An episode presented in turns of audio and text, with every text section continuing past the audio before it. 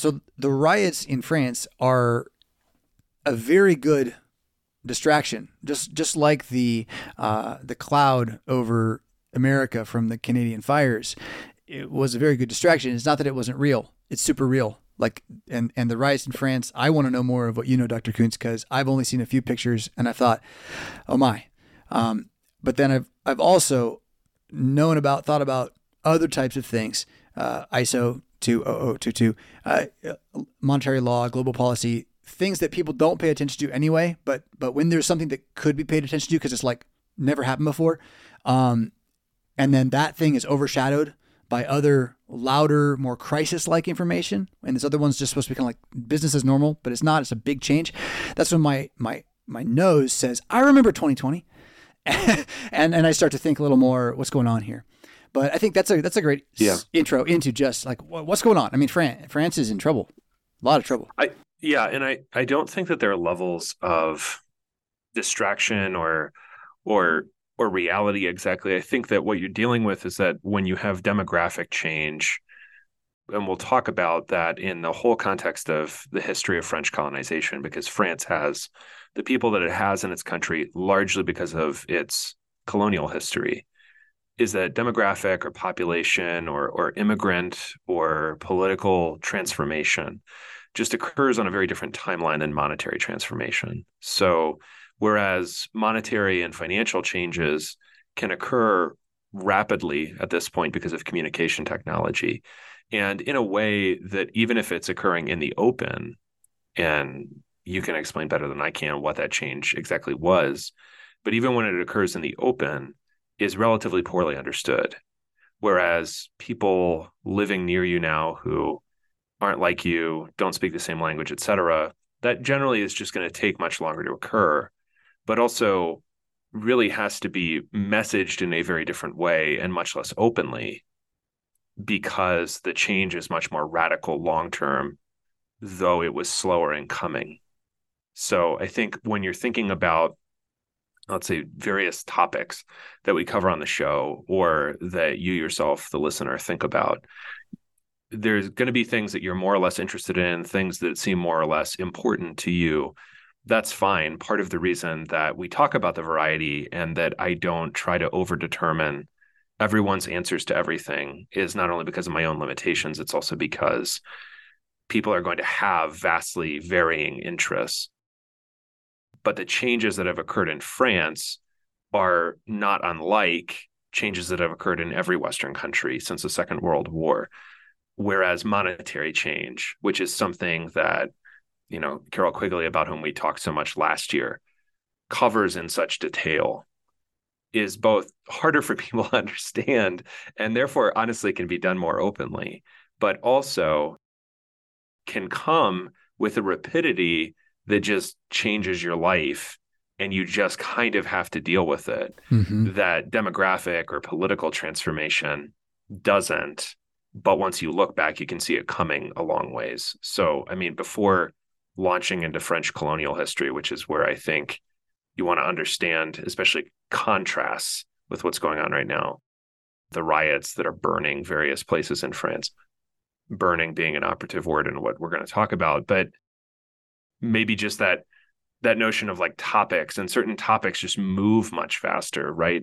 And even when they're moving people don't understand what they're you know what's going on with them. But obviously cryptocurrency is trans is is is handled by the government differently than almost any other monetary topic right now in that if somebody donates to your church using cryptocurrency over a certain amount you need a qualified appraisal which you don't need for a vastly greater gift of stock for example to the same nonprofit. So obviously the government is handling that differently in the same way that they handle immigration very differently than many other issues and we'll talk about that. But just that kind of topical contrast you know anything before we kind of go into the background to these Yeah, yeah. riots Well, I really appreciate uh, you you uh, assuming I could talk about it in detail. The genesis of my question is is that it seems mysterious to me. yeah But the fact that there was this multi-year planned event that shifts the global currency laws, international laws, in order to do something about cryptocurrency that was timed to occur on a Friday afternoon before a four day weekend. Yeah. I mean, it just smells so bad, you know. And so I, w- I want to understand. So, what actually happened? What did they do? And that's what I'm searching for. Is that just that that reporter answer? Because I can't seem to find that. I just get the, the state. Well, they all did this, and then therefore, therefore, WEF is going to control our currency, and we'll be wearing uniforms by 2030. Which know, the guy said that too recently, I think. So eh, I don't know. I don't want to tie it all together, but I do completely see your point that if someone in the globe is going to change the monetary policy, not much I can do. Um, if someone's going to be, you know, uh, bringing rainbow flags and, and story hour to my local neighborhood, lots that I can do. Political transformation can be resisted. That's an excellent point, and I take that away from you. Thank you. Yeah, well, and I think financial, financial or monetary transformation in addition to the lack of understanding that we might have and lack of agency we might have, is also it, it's always helpful to look at these things not as natural occurrences, which is the way they're talked about. So, economic things are discussed in natural terms by modern people, and that that is partly because the ancient understanding of money as unnatural, that is, as a as a technological reality rather than a biological reality, has been forsaken in the modern age because the modern age in a monetary sense and this is this is its own show that I just haven't gotten around to but the book that I'll use is called The Ascent of Money by a guy that's very much a house historian really a hired gun for almost anything that an establishment could want. Niall Ferguson. Is that monetarily modern life means money is treated as a biological reality. So it's alive. So you talk about movement as if the movement is somehow natural, the way a fish swims in the water. And you talk about its changes and its regulations as if it is subject to the same kind of regulation that social scientists do in lots of parts of modern life. Therefore, what they're going to present you with and you have to accept is that instead of money being a tool of state similar to a military which is the way that money has always been used historically right? The fact that the massachusetts bay colony had its own money that it used locally it didn't try to use it in england. It wasn't accepted in england but it did use it locally. First they had wampum and then they coined their own money called pine tree shillings. Was an effect of their independence, right? Their functional independence. So money is a tool of state or it's a technology you could look at the same way you might look at guns or tanks. If you think of it as somehow natural, then you're going to look at it differently and you're going to talk about it differently. And its expansion into talking about the economy as if the economy is sick or healthy, like it's alive right? These are not just lazy metaphors, these are telling metaphors. So when somebody's using metaphorical language, you want to ask yourself not only what is he saying, right? But why use that metaphor? right? Right. You know, if a if a pastor has ever used a story in a sermon and you and you've listened to the sermon and you're like, that's a weird story.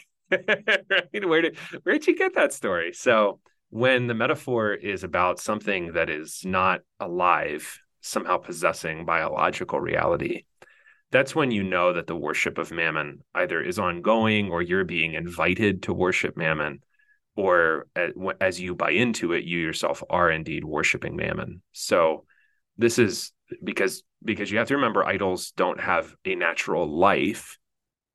Isaiah has that extended discussion of idols as as to how they're made just the technology of idol production they don't have a natural life, so they need to take on a natural life. And in our society, they are widely talked about as if they are indeed alive and that we have to serve them. And that's that's the threat of a central bank digital currency. So that's the threat of internationally accepted standards of monetary production and handling of cryptocurrency, as well as the normalization of central bank digital currencies is that they're simply trying to determine the nature of the idol production.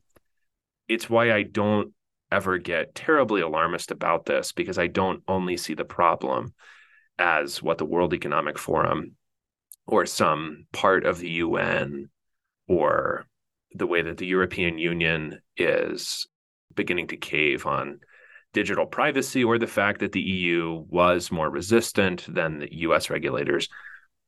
It's not that those things are irrelevant, but I see them structured underneath the generalized idol worship and therefore not not as not as terrifying actually as the transformation wrought by French colonial history, right? Yeah. So that's Yeah. so I I it's it's not that I don't rank topics, but I certain topics I see as more salient than others. Yeah, that's really good. Yeah, I, I'm just following my nose for the game.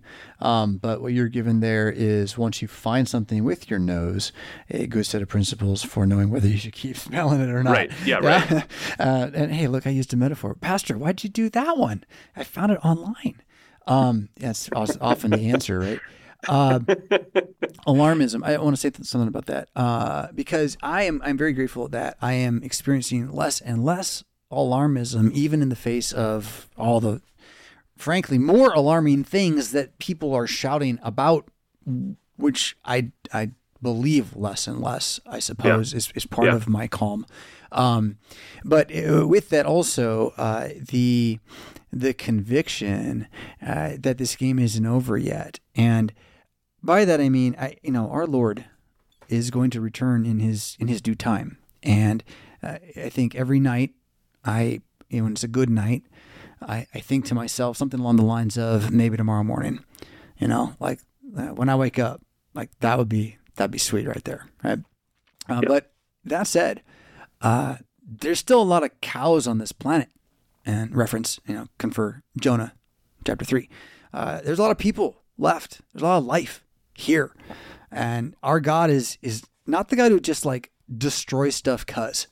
And with that being true, uh, I I am you're gonna you're gonna maybe laugh Adam because it's it's your fault, but uh, I'm I'm becoming an optimist uh, here here and there. Yeah, I, don't- I don't believe that. Yeah, good, I, good. but I appreciate it. you. Yeah. you know, it's. I hope I can prove it, uh, in the sense that, and it's not about all things. I mean, I'm still going to be a pretty stinking realist about stuff, but um, I have tremendous hope for the capacity of the Christians that are here right now to, first off, uh, turn down the volume on the alarm, uh, and then take a, a real deep breath and assess, you know, the walls of your house, the people in it, the walls of your church, the people in it, the streets in between. And then from there, uh, decide that no, it doesn't have to get worse here. And I'm the reason why. And I'm not alone. You know, uh, God is all around me, both in allies who are Christians and in, in men and women who he will he will curb them with kindness and hospitality and all manner of things. People people want a better way. And right now, I mean, if Christians can't figure out how to convert people to our way of life right now, then we don't have one. And and but we have one, we do. and so it's like, oh wow, that that's amazing. Um, why is this a new thing for me, Lutheran pastor, for so long? I, I don't know. I think at different times and places, the Lord's going to to call us to remember different portions of His Word. And I've been I've been tremendously blessed in the Rockford area to run into people from all variety of Christian denominations, but all manner of what we would call heterodox, right? We got real problems with their stuff, but frankly, we think they're still Christians. And all of them are experiencing, as the group that they are, solidification in their conviction that Jesus is in charge of this thing. And so the more that I hear that just from other people, Adam, just, uh, how can I get worried about that? It's like, well, it looks bad. Um, it looks bad. We had uh, my my youngest daughter um, uh, was missed by a car accident uh, a week and a half ago. They were they were biking to church, and uh, uh, the car spun out of this pretty wide intersection within three feet of her, but debris was thrown and in fact hit her in the head. A small piece of debris, leaving a very very small bruise just an inch off her temple, and uh, she's fine, just scared. Uh, I wasn't there, but even as it was said to me by my wife, I had the last expected experience I would ever have was was just joy. I was just, I was just, I didn't even care about the car crash. I was, my daughter's right there alive. I was just, I was so joyful, and and a confidence that well, I, duh, God was with us. Of course, we're safe right now, and a confidence that if that were not the case and she were dead, I'd still believe in Jesus and He'd work it out. And I'm not going to lay that at your feet, Adam. I think that's Jesus' work in my life. But um, you know, your your own optimism has has rubbed off. and, I, and I pray that as we continue to criticize the world for all the problems it has, we should prophesy where we need to prophesy. Uh, that this show is is less about Jonathan being afraid and a lot more about uh, how uh, an eye that has good light in it can see a long way. So there's a thank you for you. Yeah. Yeah. Yeah. That's awesome. That's awesome. So let's talk about France. Let me just give a little synopsis of what's going on. And as we record this on July 6th, things have quieted down some since last week. So, but to explain what happened is that France's demographic situation, much like any Western countries, any industrialized countries, honestly, so including South Africa and even to some extent Japan, is that since the Second World War, racial, ethnic, almost any kind of demographic change you could imagine has has happened. France's configuration of that is very different than the United States. So whereas in the United States you would have, particularly in the north, but even in the south, you'd have a majority white population. U.S. is ninety percent white. That's not as white as France in say 1960, but it's very white compared to today. And then roughly 10% black, maybe a little bit Hispanic in the Southwest and a little bit Asian on the West Coast.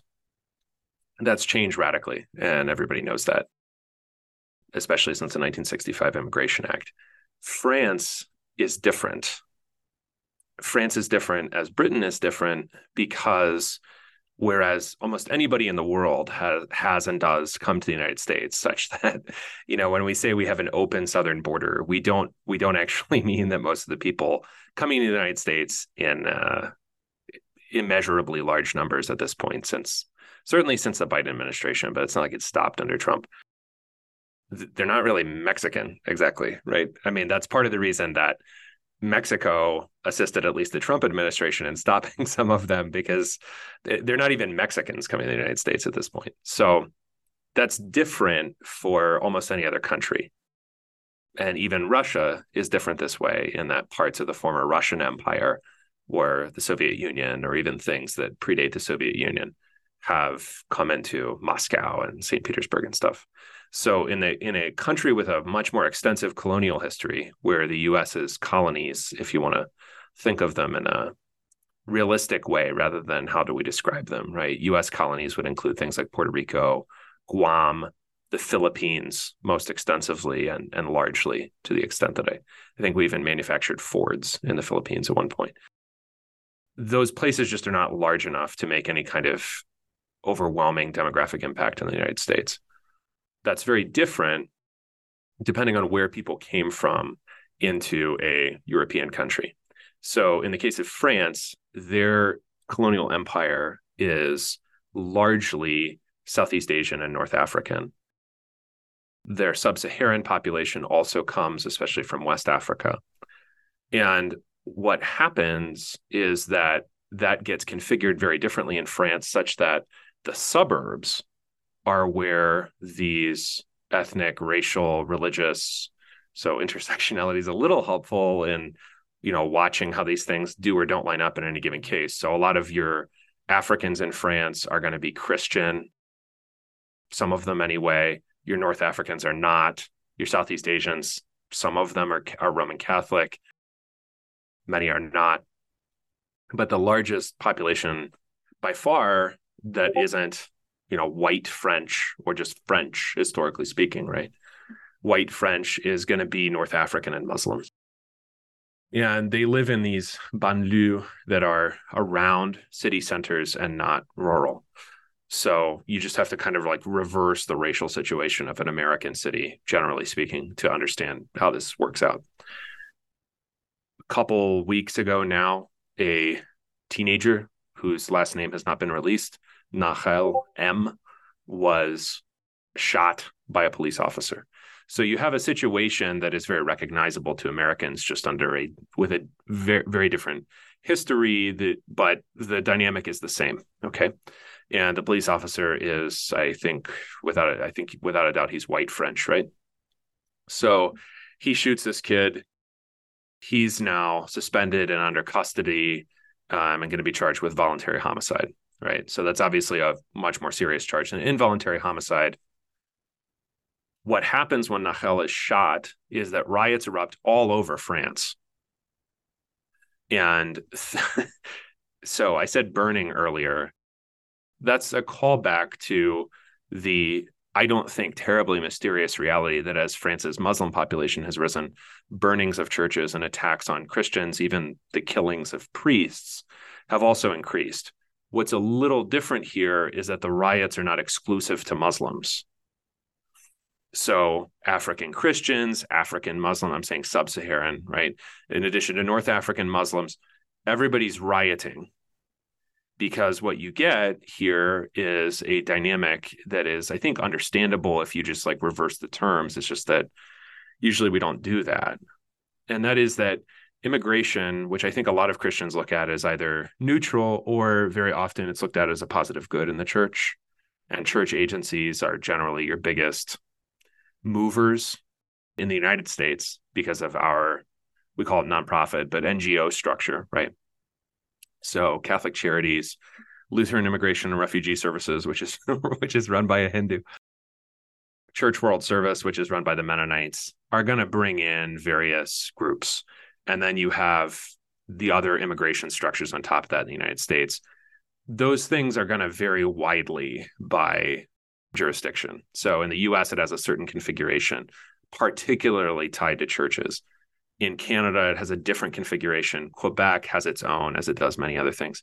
France has its own. So France is privileging people from former colonies, right? It's going to be harder for me, a white American, to immigrate to France or Australia or Britain than it's going to be for somebody from a former colony of either the British, what's now the British Commonwealth, or the French Empire to immigrate to a British Commonwealth country or France, respectively, right? So that's just the way that's the way it works. So what's happening here is these sort of quiet down. The other factoid to know is that very similar to Daniel Penny and who did who's the guy that was on the that Daniel Penny put a chokehold on? I don't remember the guy's oh, name. Jordan oh, yeah. Steele. Yeah. Is yeah. that it? I don't Jordan know, Steele. but I remember the story. Yeah. Yeah, Yeah. Okay. So Daniel Penny puts a chokehold on this guy who is a felon and is supported by felons, and right. And, but the same dynamic happens with this police officer and this teenager. Is that Daniel Penny raised way more money. I mean, well, people raised way more money for Daniel Penny, I think on Give Send Go, than were raised for Jordan Steele, Jordan Steele's family, right? Same thing with the police officer in France. They actually shut down a GoFundMe. Maybe that was his mistake. They shut down a GoFundMe run by this guy named Jean Messiha, who is, uh, well, you're always going to hear him as far right, but you know what that term that term means that the journalist says that your right wing opinion is unacceptable. That's Yeah. all that the yeah, Yeah. right. It, and so they raise a ton of money, right? I, I want to say it's like mil, more than a million euros for the police officer's defense, Hmm. but they receive death threats and leftist parties in France, which are much more virulent and and proportionately large, right? So France politically you would all you would almost have to recognize as like politically it's skewed maybe it's not california but it's like much closer to california than the entire united states is considered as a country so he shuts down this gofundme because of threat death threats Hmm. and part of the rage felt against Messiha's fundraising for the officer's defense is that he far outraised Mhm. the fundraiser for Nahel M's family. So you just you're dealing with the reality that this has been a long time coming. The colonial history that I want to call it back to is that one of the one of the ironies here is that there's actually a war to get whites out of Algeria, which is probably France's premier colony. But it's a war largely between French forces, including Algerians, and Algerian, they're going to be called liberation fighters or however you want to, but you get the picture, right? And in sort of caught in the middle of that, and certainly supportive of continued French rule over Algeria in the 1960s, are the people known in French as the Blackfeet. Les Pieds Noirs. And those are, they're called Blackfeet because of the work that they did in turning Algeria into an economically and agriculturally, especially, productive place during French colonization. So, what the, the way that I'm looking at these riots is that uh, that are happening right now or are, are, quieting down, whatever that means. I don't know if that's the same thing as mostly peaceful protests, but it's a result of a very long process of decolonization and then colonization of the mother country by whatever colonial populations there were. There's a sense in which it's hard for me to take all of this terribly seriously because if you just found, you know, white Europeans so objectionable, you wouldn't live with them like presumably right? Like like like if somebody if somebody smells so bad that you just can't stand him and you want to verbally denounce him incessantly theoretically you would leave the room you know?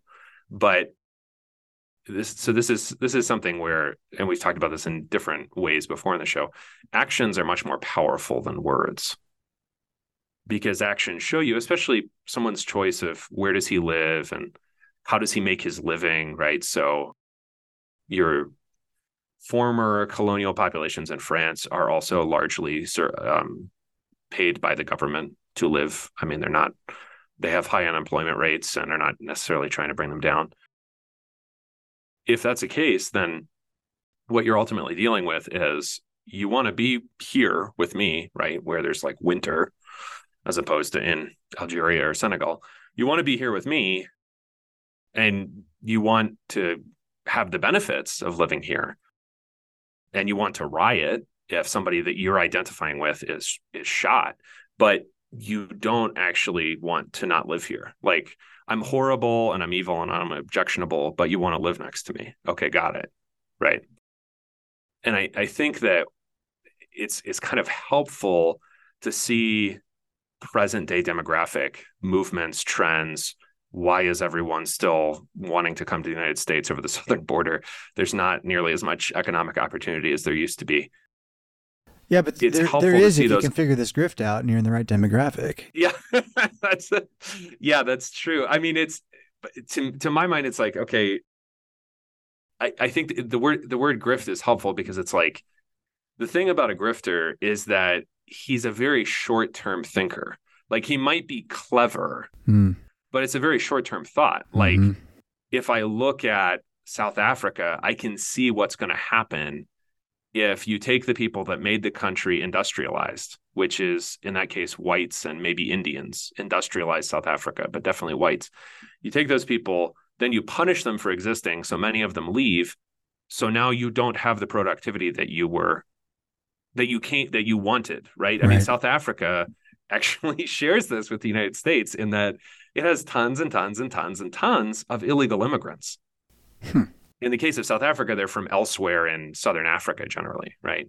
But they're there for economic opportunities that are being systemically crushed by punishing people, in that case, just straight up for being white. And so it's usually not that blatant in a France or the United States but it's like okay like your here's your grift right? So your grift is you know i'm i'm not white i was oppressed whatever right?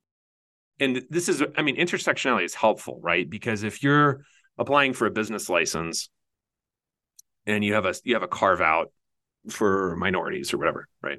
It is more helpful to be a woman than to be a man so the progressive stack that we talked about that you saw probably in public for the first time in a widespread way at Occupy Wall Street. So that's 12 years ago now, I think. That that does matter. It just doesn't matter that much for the purposes of say like rioting, right? So the grift though is going to go on and on and on and on. The problem is it's it's just non-productive. So I guess there's something that always comes up when we have things like this in the United States, and it's a question of what is just. So you knew as soon as Derek Chauvin was charged with killing George Floyd that he didn't stand a chance. Like you knew that. Like it's over, right? If you are if you're in a court and you are a white person charged with a crime against a non-white person, it's over. So that's a question of justice. But behind the question of justice, I think, is whether whether immigration is just or unjust. And you might need immigration for certain purposes, maybe like we used mass immigration to basically people the American West in the 19th century. But the question is uh, immigration is also a question of justice. It's just usually only framed in terms of the immigrant's right to the economic future offered by a country that is not his own. Right. So then he comes here and that's his opportunity. And that's like great for him. But if you just go back a little bit in history, even labor unions, which have always been leftist in all kinds of ways, whatever that, you know, however the spectrum was configured, they were on the left of it somehow. Labor unions used to be almost uniformly anti immigrant everywhere in the West, including the communist one in France, because it the the basic injustice of the you know employers working with your government can bring an almost unlimited supply of labor to bear. Mm-hmm. So if if if you're bidding against three other people for a job, that's very different than if you're bidding against 3000 other people for a job. Right? So that that's a question of justice. And then there's also the question of okay, what well where where is a Frenchman supposed to go? you know, like, is he allowed to go to Senegal and have France and Senegal? Like, no. Like, so it only works in one direction, right? The irony is that the Blackfeet in France, there's about a million of them that are moved at the end of French rule and the beginning of Algerian rule in Algeria. They're moved to France. So they're the source. If you've ever seen the movie The French Connection, hmm. they're sort of brought in there as as a plot element because their encounter with betrayal by the various kind of post-war Gaullist regimes, right? Either by General de Gaulle or by his the party that carries his mantle after him. They are to the right of that and very, very suspicious of that. So they're brought in as this sort of like extremist plot element, right? The the significance of them is they have already experienced betrayal. So you can work and work and work and work for something and you build it up and you build it up and you build it up. And then it just gets to, the government says, no, that can go away, right? We don't care about that. Mm-hmm. So there, there, to me, there's also an injustice there in that you never, and, and significantly, you never get a rhetoric about white people being native to anywhere, not even Europe, right? Let alone the United States you never get that because that rhetoric is powerful for saying, oh, this person has like a just claim on something. because it's his house or it's his business or it's the church they built up in the Middle Ages. So the way that this was then handled in France is very telling today, the riots today, is that Macron, I mean, it was so bad, he didn't even go next door to Germany to have this meeting that was scheduled with Steinmeier, but Macron said it was due to bad parenting and video games. Yeah, right. Obviously, that's all it was. and it's like I don't like video games anymore. I probably like them less than Macron does, but I don't think they're to blame for all of society's I think you, you, know you can blame video games for why people won't look you in the eye, but they're not, you're not yeah. going to blame it for why they're shooting at people. They got other things going on. And, right. and in terms of the right. riot, I mean, clearly you have you have a fostering animosity between tribes that's been allowed to go and go, and it's clear to some of them that they do not have a political process open them anymore, and so they've been pushed against a wall. And a dog that's in a corner is going to bite you.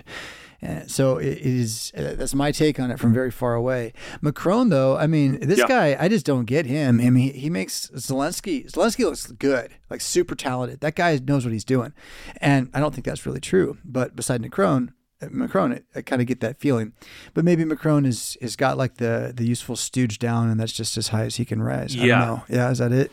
Yeah, that well, that's right because Macron is very different from another man that was very much affected by the riots, which is the mayor of Paris, who is named Jeanbrun, and his family was attacked. Yeah, I saw that. He was at yeah. work. He saw that, right? So his five and his seven year old are hurt.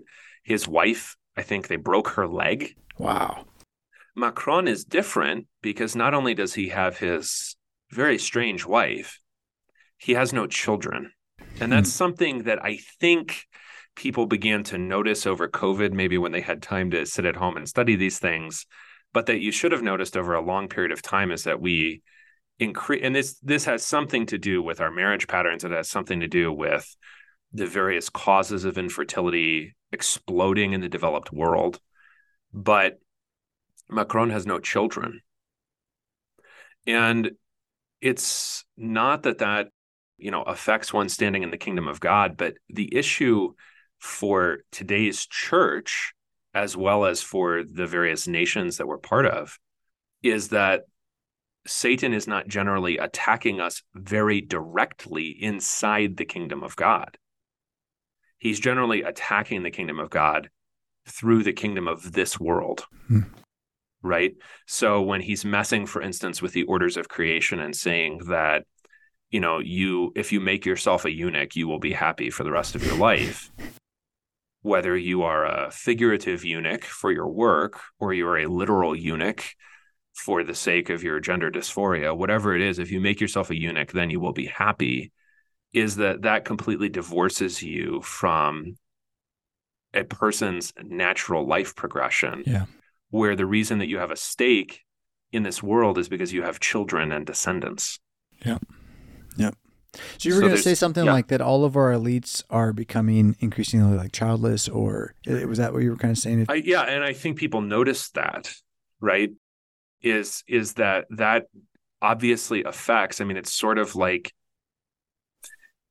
it's it's a much more visceral version of the same thing where up to and including the Second World War, our our elites in Western countries participated in the wars that they themselves got us into. There was always an age dynamic there that was a problem, certainly since the Mexican War in the United States, where generally the people that send us to war have been quite a bit older than the people who go to war. But usually the thing that we relied on was that that man himself had gone to war maybe in the case of the United States that he was not himself any longer a soldier, but that he had gone to war. If if I'm trying to appeal to Macron either about war or just about riots in my own country, and I say he's destroying my family's legacy in this business that my grandfather built up and I'm trying to give to my kids, or you're asking him to imagine a future in which a French child is mocked in his school for being French, which occurs already that just doesn't matter to somebody that has no French children you know? And so if you're asking somebody to rule over a country from which for which he does not suffer and that his legacy is really just about him right and and decisively about him then you have obtained rule by eunuchs because I mean, why does he care? Now, the the mayor of Paris, who knows what's going to happen with him or what he's going to say, you know, in two years' time. But obviously, it has a very different effect on you if you have a family and they are threatening your family than otherwise. I mean, this is this yeah. is. I was also you know, kind of surprised to see that the mayor of, of Paris was who he was. Um, yeah, right. He, I mean, a white French guy. I, yeah. I, was, I, was, I was surprised. right. I, and right. I, I yeah, feel right. weird about that, but I was. Um, yeah. Well, I mean, the mayor of London is not a white British exactly, man. Exactly. Right. Right. Right. So, um, just to to reference, since you said it, you know, uh, Macron uh, is doing making decisions for which he does not suffer. Right. Um, the entire point of Skin in the Game by Nassim Taleb that's nonetheless worth your read, listener. Uh, Skin in the Game, uh, building and, and driving home this reality that uh, the further you remove yourself or anything is removed from from the risk associated with the action, the more the entire system becomes destabilized and eventually must overreact to compensate for those who've been avoiding risk.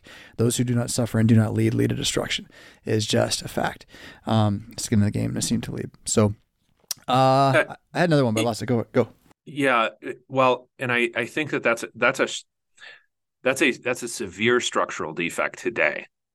So you could say, if you wanted to look at the way that the West is structured, whether the supposed impersonality of the law, that we're a government of laws, not of men, but also the way that we are actually practically governed. And this goes for both the state, but it also goes for lots of private entities, including the church, is that we're structured bureaucratically. And that was an aping of the most successful invention of the past 300 years, structurally speaking. Successful. I'm not saying good. I'm sort of saying bad, but I'm not necessarily saying it's all bad. And that is a corporation. And so if you learn that by division of office labor, that's what a bureau is, and it's ruled by by the office, that's a bureaucracy if you divide that up and you know that that's a good way to get lots of work done and get work done in an impersonal, efficient way, that's the way that things are set up. And this relied historically in the West and especially in France on meritocracy. So France is notable from the French Revolution onward. Other things could be said about the French Revolution for the promotion of people by impersonal test rather than the way that what we call in the United States affirmative action works, which is by the group that you belong to. So that's obviously changed everywhere, right? Everyone is subject to DEI in some way or another. So you're already eviscerating the system that way if you have DEI.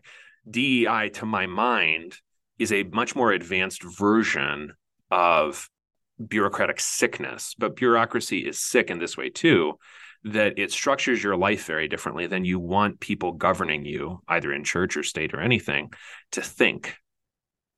So, a person who's trying to govern the church needs to think, as someone who's governing the state needs to think about if he possibly can, how his decision is going to play out in 10 years or 50 years or 100 years that's one reason, for example, that you make a hard decision today so that you don't have to make a much harder decision in 10 years or 50 years or 100 years, right? Especially after you're dead. Bureaucracy structures your life such that the older you get, the better you're doing. Right. And so, all the way up to that point, you accommodate and accommodate and accommodate. You're not really thinking, the only future you're thinking about is your own future, right? This is something that people say about boomers as a generation sacrificing their careers, sacrificing everything to their careers, right? And that that might be true of them in a unique way, although I think the divorce rate was actually higher among their parents, honestly. But I, I get what people are saying there, and I get that that's the dynamic that occurs for lots of people, right? But I think it's a structural defect of the way that we set things up, right? So somebody said to me, you know, you should you should be Senate president someday. and I said, and I wasn't joking, why do you hate me that much? Yeah. the reason I said it that way was because what happens then is that your life is delayed and delayed and delayed. And the thing about what you're aiming for is that along the way, lots of things have to be sacrificed. So it's not that you're not, you could be gaining wisdom, you could be, you know, you could be serving and, and doing good things, and you could be doing the same thing if you've chosen a different career track. But when your life is set up bureaucratically, so this goes for doctors, because now doctors have to be herded into larger organizations. You're not necessarily just a family practice guy somewhere you know near where you grew up or something anymore you're not financially independent of the organization this obviously goes for enormous government bureaucracies of all kinds including the department of defense and on and on and on is that your life is a continual appeasement of the authorities that are going to get you advanced in that life and uh, of course, some people are more useful than others for that purpose. And somebody that has no children is way more useful than I am.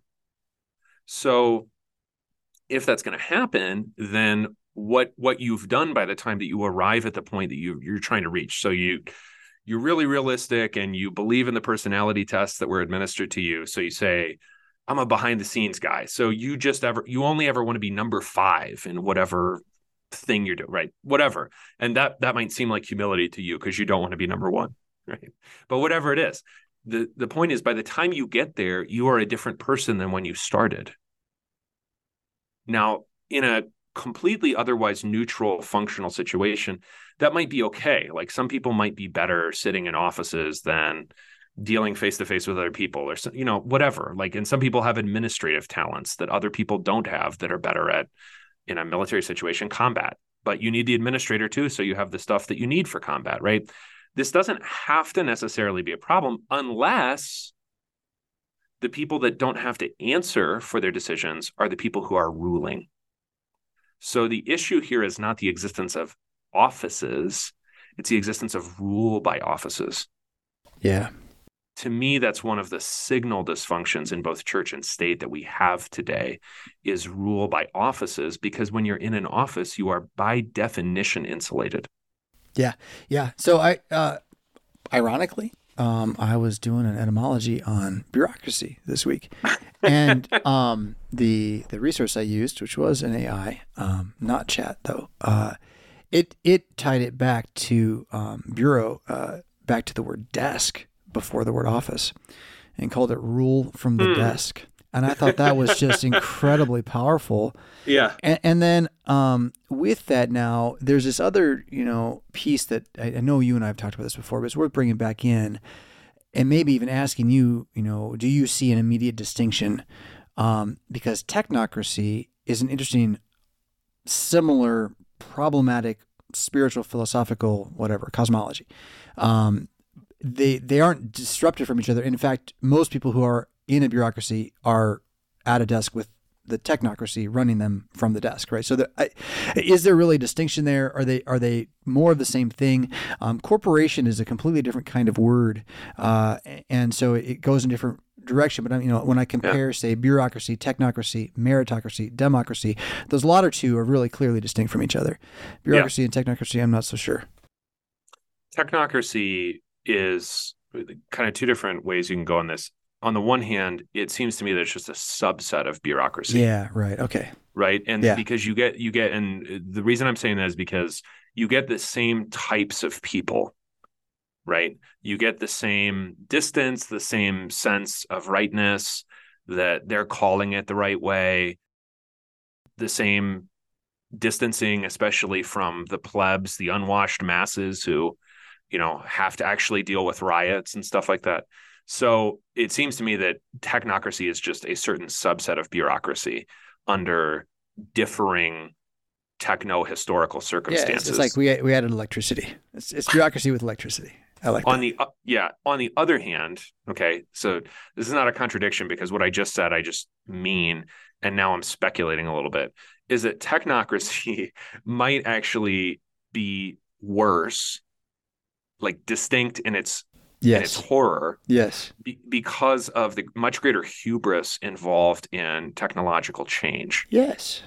Yes. Well, I mean, if, if, if my little kind of run of it, technocracy is bureaucracy with electricity. I mean, you add a charge to anything, it gets bigger and blows up more. So, so you know, uh, but to, to, push back to just the rule of the desk and, and the yeah. connection there to isolation uh, you know, the desk in fact isolates. A desk is not built for two people, uh, and even right. even when you have an office space with desks, there's the desk that you don't get behind, and someone else is behind it, and right. and all that. And so uh, that person is by definition sending memos out from their desk. They're not where the work is being done which I don't think that means that you can't have a boss at a desk and someone where the work is being done. Um, but it, it does mean that if the person at the desk has no vested interest, has no skin in the game, has no yeah. understanding of where the worker is, uh, is going to create a significant problem. I don't know if you know, this was something that the U.S. military Marine Corps particularly faced troubles with uh, in the Second Iraq War, uh, wherein uh, they had commanders initially really trying to run things from behind the scenes without without listening or understanding what was going on on the ground, and it led to a a overhaul of the way that they structured their their team bases um, uh, in the Marine Corps on the front lines uh, with a dispersed leadership kind of philosophy where you definitely have a chain of command, but like once you're sent out with the mission and you have a job, like there's parameters are like don't do this, don't do this, but right. after that you're you're empowered to be effectively the boss entirely because you're there, right? Mm-hmm. You're not far away. If some guy's in your ear and you have to check everything with him before you make a decision, you never you lose. Is what happens. Is you lose. Right. Yeah. It's going to be a challenge in anything that actually needs desks. So, even if you're running a plumbing business, this is going to be a challenge. Correct. But yeah. so so it's so it is perennial, but it's also perennially witnessed, obvious, important, clear that the one who is willing not only to be behind the desk is actually very easily the most valuable commander. That's the guy you want at the desk. Right. And it's not a, and I, I want to say this very clearly, especially for my church, because fake humility is such a virtue among us. I mean, it's such a performative virtue. Well, I really just want to be this, but you know, well, okay, yeah. Uh, I'm I'm no theologian, Adam, but I'm not sure I agree with what you said. um, but this is, you know, it, this is not a matter of like the guy is pretending he doesn't actually want to fly a desk. What it means is that the guy is actually capable of doing something other than flying the desk. That would make him capable of helping people who are not themselves flying desks. If that's all he can do, that's what he's good at. Let him do that. Don't let him command. Yeah, right. Because, well, so so peacetime yeah, general, wartime general, there a little bit. Is that a, is that a fair thing to say? Because there's a time when you need the guy just to run the numbers and get everything organized, but then that'll kill the business eventually if you don't, you know, move him aside and bring in the guy to innovate. Be, well, because I mean, I can imagine uses for somebody like Macron, right? He's he Clearly, can always stay late. He's he risen always, very high.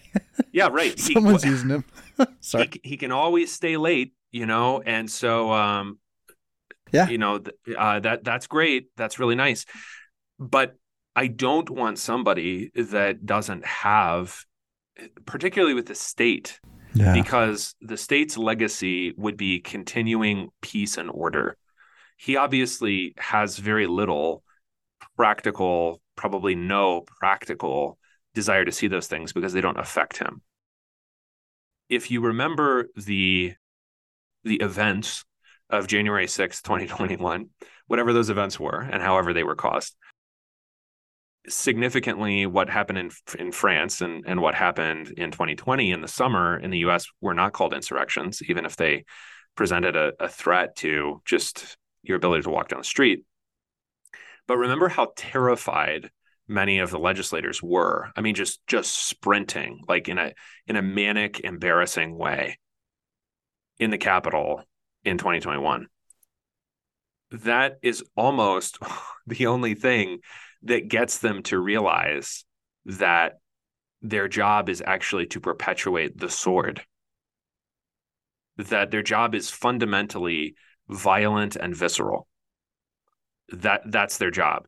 And when they can't ensure that that's actually happening to people who are burning down buildings, burning down churches, burning homes, beating up 5-year-old girls, when that's not happening, then what you're witnessing is a late stage version of colonial conflict. Because if you look back at France's colonial history, or Portugal's or Britain's, when when the colonial rulers decided not to rule anymore, and for most colonies that happens after the Second World War, Europe and Europeans are just completely demoralized. They don't believe in themselves or anything that they're doing anymore. So it doesn't matter if they brought clean water for the first time, they're demoralized is that you get the same kind of unrest and that that unrest is what precedes what we call in our kind of hands-off sort of a way regime change. That you can't have decades and decades of macrons and actually keep a country because the country is actually kept by the power of the sword. Right. That's right. now isn't yeah. the intention uh, someone's going to say uh, to get rid of France? I mean, that's kind of the idea here is that the the bigger game is Europe has to become a solo uh, identity. We're already well on that way. The last thing remaining is cultural heritages of the ethnic groups right. that were there in the first place. Right.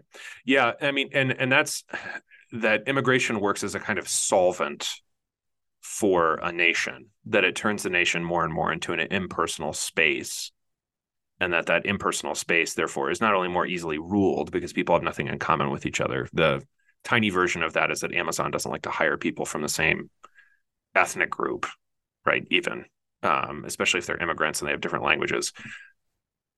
Because then rule is just easier with a diverse population. With a hum, with a homogeneous population it's just much harder to handle them. Bringing it all into a united states of europe or something i think is is long term th- this is one of their points of greatest hubris is that if America has turned into a giant shopping mall, it's going to be a lot harder to do that to Europe.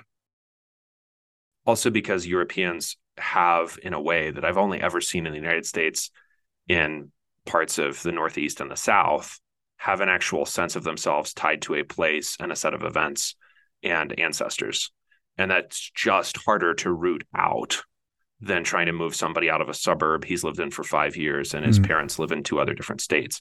So if they don't get enough population mobility, they can still try to swamp them with immigrants who are not French and never want to be French and won't be French.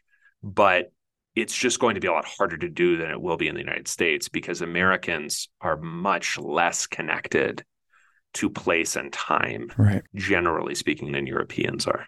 Yeah, yeah, I would imagine the identity of a Frenchman is significantly more visceral than the average yeah. American has right. with regard to his state, right? Right, right. like, like you like it and all, but it's not your language uh, and stuff. So, um, let's see here. What's our clock looking at? We got a few minutes left. We can do a little more. So I get, I, I don't. For the record, you know, if I'm gonna go spitballing conspiracies, I think that the intention of the um, the border collapse, the eventual border collapse within the mainland European region, uh, is not meant to create a United States of Europe or to mimic um, what would be hap- what's going to go on over here. Uh, I think it's a little bit more of uh, it's going to create a, a, a, giant pool of poverty uh, underneath some mountains on the top of which the wealthy of the world fly in and out. So, in one way, it's a giving over of the land uh, so that it can never be fought over again in the kind of way that it was. You can have riots in the streets of France, but uh, nobody is going to conquer all of France uh, and take it away from uh, those banks that are running it. And and uh, and that that's not a matter of just France. It's a matter of Europe. It's a matter of the international banking system, which is where my first question kind of still comes back to, because BRICS becomes a part of this, right? As as the um, those nations aligning with Russia and China against us financially are are bailing out of uh, the previous system, which then pushes things back toward, say, NATO again as a um, one of the more I say a stronger operating identity than say France is in in the issue with France. Like who really yeah. wants what here? Um, and the NATO ideas and the for good or for ill wholesale Ukraine or die approach NATO has taken to the East. Um, you know that's that's the ride we're on, um, and. Uh, it, that would be the you know I, I, think that game plan it makes sense for elites to not care about if if you know Paris gets sacked. Because at the end of the day they're not planning to live there anyway. They can't. What they want to do is ensure a transition to a world where they can control the resources and where they're safe from crypto making a free market um, now that probably betrays a little of my philosophy, but but there okay. we go. I want I wanted to spitball that a little bit because it's I don't think it's no one's trying to mimic. I mean, it, the U.S. is also supposed to be where everybody goes so that the wealthy can leave here and go somewhere else. Right? They're they're, they're funneling us all into a place where where we have promises that are fake, but they're building better places in Dubai. Yeah, and the exact future of that I think is a little imprecise because certainly since the Second World War, but even since the first, the combination of centralized banking and American military power has been what ensures what is now called the international order. And the building out of that from before the First World War was an American and European effort, but it was spearheaded in all of those countries by both people of Jewish descent and people of what the French call Anglo Saxon. and that is include, including Quakers, kind of notably and, and vastly disproportionately, but Jews disproportionately as well as they were in the Russian Revolution. So I see the international banking system as a tool of state power. Mm-hmm. It's just that the state is not constituted by borders or belonging or cities or right. countries right or, right and so that's why they want to travel to dubai and they want to travel and everybody that I went to college with was both Jewish and had been everywhere so, except the middle of the country. Let me right? swing it so, a little bit different way. Yeah. So, so if you can imagine um, that kind of hovering above what most people want to think is, you know, the room where the Spectre people get together and plot with their their seven member board that runs the evil world, as opposed to that, we have something that's far more medieval, just on a very high level. And I think a real good example would be uh, Elon Musk as something of an upstart baron right? He, he, he on a global scale, he's like a baron. He's he's got land, and by that I mean lots of internet capacity. He's also got real land too, by the way. But but he uses it in order to uh, fight in the psyop war for control of the empire. Is there an actual emperor right now? Again, I don't want to pin the tail on the beast at all, but I want to suggest that most of the time, what you're seeing is houses operating okay. against houses or corporations, uh, individual men and their dynasties. Sometimes these are functioning as uh, as countries. The United States certainly, you know, pretends to be one of the great houses of the world. Um, but if, if you can look from top down and see that medieval framework, for my part, it really explains why attempts to try to pin the tail on this whole thing is a waste of time. You have you have a bunch of jockeying medieval groups fighting over the failed British Empire, and, and no one's come out on top of this thing yet. Um, so yeah, feel free to. Yeah, no, I, I, agree with the last. I, I don't even disagree with your framing. I I think that it simply has greater specificity in any given case. So, like with Elon Musk, his mother's Satanist like religious practices matter yeah. how I assess every single thing that he says. Yeah. And so there are genealogies, I mean literal and figurative of all of these things. And that's that's part of what I try to do every week is that there are genealogies of these things and understanding them helps you understand why this is occurring such that I mean Musk Musk is a is is subordinate ultimately to funding and so where the funding comes from and, and how mm-hmm. the funding was started and, and what the people with the funding intend to do with it ultimately is what is what matters in the modern world because we are so dominated by yeah. money. Yeah, I, and I couldn't agree more, uh, especially with the understanding that. So I, I, call Musk a baron, right? And I think in some yeah. ways he fights for freedom. So I'm glad for it, although I don't trust him an inch and I you know, at all. Um, but you know these houses that are out there, yeah. these uh, tribes is another way to think about it. Um, they're flying flags and symbols, and and in every instance a Christian must believe these are religious symbols. these are these are not you know just secular. They're not just worldly. Uh, they have things behind them, and so that's where again you can you can begin to see um, who the great the great fighters are, where their symbols are going, what they're fighting for, and you know that's what you're you're asking us to do with Musk. But I think we can do that with with almost everything. And, yeah, uh, and I, yeah, yeah. good and I and I think that we should because in the same way that a, a nobility is going to be composed in the Middle Ages by who has what pieces of land and how he occupies sovereignty over them, people in modernity have uh, there's at least two levels here, and the the one that is much more salient for most people because in in terms of our ancestors, most of us truly are slaves. We are completely dependent on the continued flow of money for our lives in a way that is not true with relative self determination.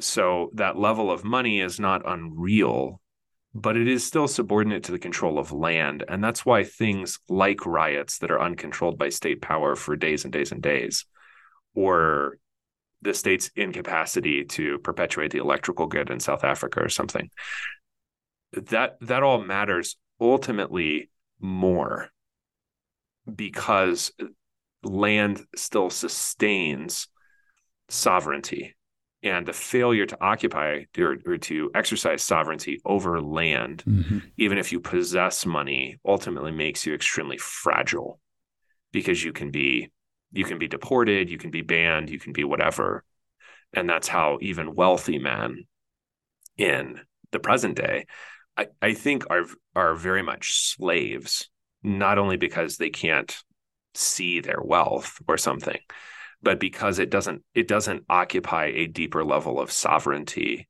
which involves land and actual space and time and people and whether those people are punished or unpunished for injustices. So that's where I, it's not that I see money or technology or the internet as as unreal, but I do see them as a secondary level. And the primary level of power is the capacity for a city not to burn down. I, I know they don't care. I admit that. But the fact that it is burning down is ultimately going to matter more long term in the same way that demographic change matters more long term than present day jockeying with the money supply or the sovereignty indicated by the money or things like that. So, as an aside, kind of part yeah. of the comment, um, I I decided a while ago when I was really I was pushing hard for like a year and a half on a goal. I've had a lifelong goal to write a fiction novel, and I got several that are not done. I kept going around and around about this, and um, one morning I, I wrote down on a card, um, I really would rather try to convert Elon Musk than finish a fiction book, and uh, that's been the genesis of a lot of good thought for me coming out of that. And I'd like to talk about this some more uh, in our next hour, but. Um, but with that said, I did come across my my plate just this morning. I can't take credit for this one, but uh, you know, Elon is a biblical name.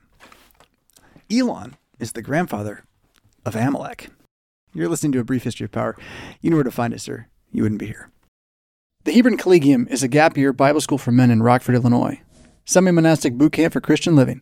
Cowards and slackers need not apply. HebronCollegium.com. What do you think of when you hear the word college? Expensive? Liberal? Woke? Imagine a college that is affordable, a college that is unapologetically conservative and Lutheran, a college that won't take a dime of federal funding, a college that teaches the best of our Western heritage, a college where students grow in the Christian faith instead of leaving it behind. This is Luther Classical College, a college by Lutherans and for Lutherans. Visit our website, lutherclassical.org, subscribe, become a patron, and join the thousands who are making Luther Classical College a reality. At 7,123 feet, you can find mountains soaring above you and rivers running swiftly in the valley below you. Natural beauty of every kind. But our God is richer in his gifts than this. At 7,123 feet in Pagosa Springs, Colorado, you can also find God's Word preached purely and his sacraments given out for your salvation at Our Savior Lutheran Church and School. Located off US 160 just west of downtown Pagosa, our Savior offers your children a wonderful place to learn of Christ and His wisdom week in and week out, and offers you the medicine of immortality Sunday in and Sunday out. Our Savior Lutheran School provides a Christ focused classical education that enriches the child's soul with the best that has been thought and said to the glory of God. Whether you visit while vacationing or hunting in the beauty of the area, or whether you would like to join a group of faithful Lutheran Christians, our Savior Pagosa Springs has what you're looking for. Divine service with Holy Communion is each Sunday at 9 a.m., and Bible class follows at 10:30. At more than a mile high, you will find Christ in all his glory in the midst of his people at Our Savior Lutheran Church and School a proud sponsor of A Brief History of Power. Find out more at oslcpagosa.org. North Idaho is home to beautiful mountains and scenic lakes, small town tranquility, civil freedom, and the faithful Lutheran parish of Blessed Sacrament Lutheran Church, located in Hayden, Idaho, near Coeur d'Alene. Blessed Sacrament Lutheran Church is a proud sponsor of A Brief History of Power. If you like what you hear on Brief History, then you will love Blessed Sacrament, where the Lord's Word is faithfully preached and Christ's body and blood are administered at every divine service. Whether you are visiting Idaho or considering moving to Idaho, wouldn't it be nice? Please join the saints of Blessed Sacrament Lutheran Church for the Mass and Augsburg Academy Bible Study. Directions, service times, and much more information about this confessional liturgical parish may be found at blessedsacramentlutheranchurch.com. Blessed Sacrament Lutheran Church, historic Christian orthodoxy, the evangelical Lutheran faith, in the beautiful inland Northwest.